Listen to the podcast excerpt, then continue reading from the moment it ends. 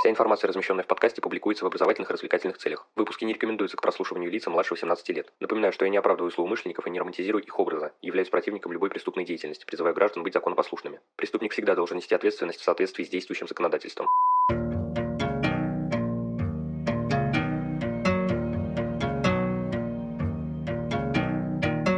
Всем привет, вы на канале KrimOne, и сегодня мы поговорим о методах криминалистики, что это такое, какие они бывают, и что за стройная система получается из них в итоге. В общем, без лишних слов, поехали. Как ни странно, криминалистика решает стоящие перед ней задачи, применяя определенные методы научного исследования. Вообще метод – это способ подхода к действительности, способ познания, изучения, достижения какой-либо цели и решения задачи. Их совокупность составляет методологию криминалистики. Конечно, методология не является сухим набором методов, в нее входит также философская, мировоззренческая составляющая, но в нашем случае мы заострять свое внимание на них не будем, так как это глубокая теория, слабо отражающаяся в практической деятельности. Методологии криминалистики существуют в двух ипостасях, применимые к науке и практической деятельности. Первое направлено на познание закономерностей преступной деятельности и выработки на этой основе путей решения поставленных задач. Это деятельность ученых-криминалистов, исследовательских центров, изучающих и обобщающих практику раскрытия и расследования преступлений. Методология же практической деятельности представляет собой систему приемов, способов и операций раскрытия и расследования конкретного преступления, установления отдельного факта. Именно ей пользуются на практике в своей деятельности следователи, сотрудники оперативно-розыскных служб, судебные эксперты, прокуроры и другие лица, участвующие в раскрытии и расследовании преступлений. По общему принципу методология криминалистики состоит из трех уровней. Возглавляет его всеобщий диалектический метод, продолжением является уровень общенаучных методов и завершает нашу пирамидку ступенька специальных методов. В целом методологии науки и практики довольно схожи, имеют общую структуру и отчасти совпадают по содержанию. Различия в методах становятся более разительными, когда речь идет о применении не общих, а специальных методов познания, так как методы науки ставят своей целью изучение практической деятельности, а методы практической деятельности ставят своей целью изучение отдельных фактов и явлений при расследовании и раскрытии преступлений. Рассматривать уровни и конкретные методы я буду под призмой, конечно же, практической деятельности, во-первых, потому что это полезнее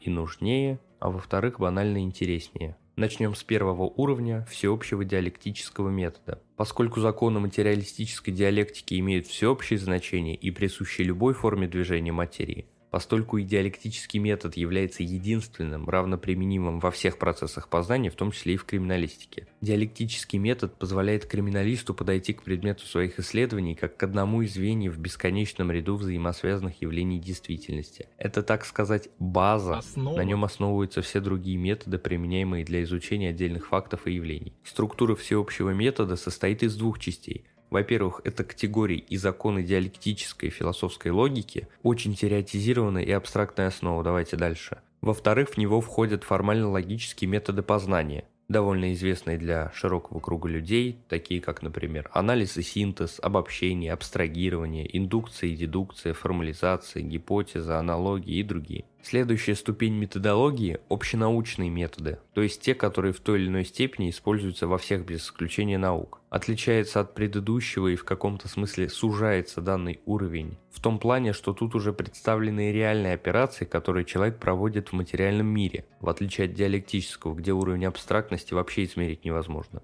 Предлагаю кратко рассмотреть основные общенаучные методы на примере изучения найденного на месте происшествия следа руки. Начинается все с наблюдения, которое заключается в преднамеренном, планомерном, целенаправленном восприятии. Оно может быть непосредственным, наблюдение проводится лично человеком без промежуточных звеньев, и опосредованным. При нем человек воспринимает объект через какого-то посредника. При изучении следов пальцев таким посредником зачастую бывает фотоаппарат, вследствие чего человек наблюдает объект через снимок. Также наблюдение может быть простым, когда человек смотрит на объект невооруженным глазом, и квалифицированным при использовании дополнительных средств, например, увеличительного стекла. После осмотра мы можем приступать к измерению, которое заключается в установлении количественных характеристик каких-либо свойств объекта. При изучении следов пальцев применение метода чаще всего ограничивается размерными характеристиками, длиной и шириной. Далее идет описание, указание на признаки объекта и их фиксация. При описании следов рук мы обращаем внимание на их качество, фиксируем данные, полученные при измерении, отмечаем признаки, по которым в дальнейшем будем проводить идентификацию личности. После него приступаем к сравнению, одновременному соотносительному исследованию и оценке общих для двух или более объектов свойств и признаков. В нашем случае мы сравниваем следы рук, найденные на месте происшествия, со следами рук лица, предположительно их оставившего. К общенаучным методам относится и эксперимент, заключающийся в искусственном воспроизведении явлений в заданных условиях. В случае со следами пальцев эксперимент может быть использован для выяснения процесса оставления самого следа. Как это происходило, при каких условиях, каким образом происходило соприкосновение с предметом. Еще одним общенаучным методом является моделирование.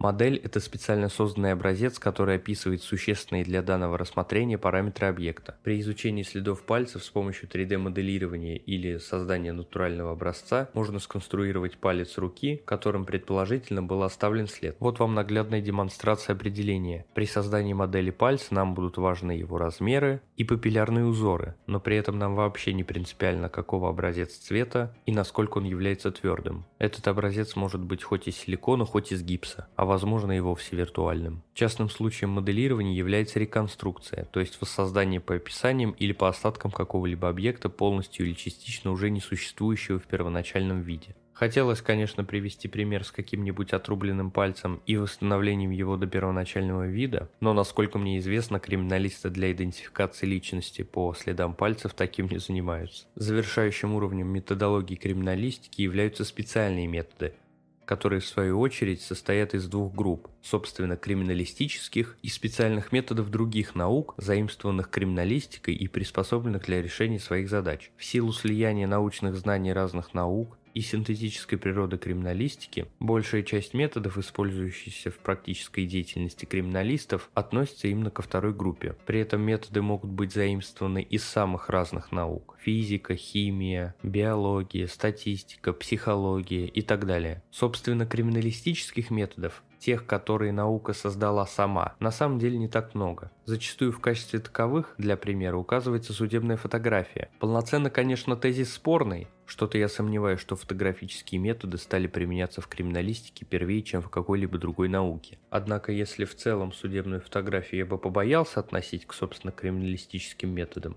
то вот отдельных ее представителей, так сказать, вполне могу. Например, метод контрастирования, заключающийся, как ни странно, в многократном увеличении контраста на фото. Применяется этот метод в технико-криминалистической экспертизе документов при помощи фотографических редакторов. Также к, собственно, криминалистическим можно отнести метод обнаружения следов рук с помощью дактилоскопического порошка. Таковой вообще был изобретен в рамках криминалистики и для решения исключительно ее задач. Немного отходя от уровней методов криминалистики, стоит отметить, что вообще-то они могут классифицироваться по различным основаниям. Правда, большая часть классификации сделана исключительно ради самой классификации. Но это издержки теоретиков, Ганс Гросс им судья. Отмечу я лишь парочку тех, которые могут приносить хоть какую-то пользу в практической деятельности. С точки зрения работы с криминалистической информацией, все методы криминалистики можно разделить на методы обнаружения, фиксации, изъятия информации, ее исследования и использования. Несколько классификаций также имеют значение при выборе метода и оценке его результатов, в частности деление их на органолептические и инструментальные.